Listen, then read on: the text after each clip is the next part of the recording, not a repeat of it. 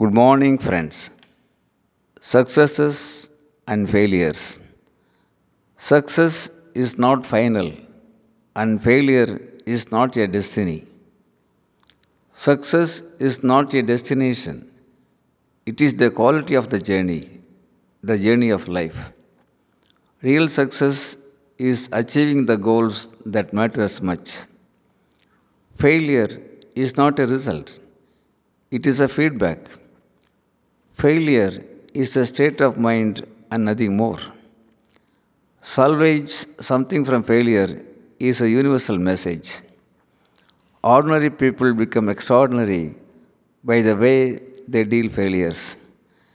They refuse to accept a no from life. Yes, there is no a no in their dictionary of life. The greatest glory is not in never failing, but rising every time they fail. Right thinking people never focus on failures, but on their goals. They forget the beatings and move upwards. They use the setbacks to propel them forward. Friends, let's be enthusiastic, disciplined, focused, goal oriented, and self confident. Success is awaiting at the next step.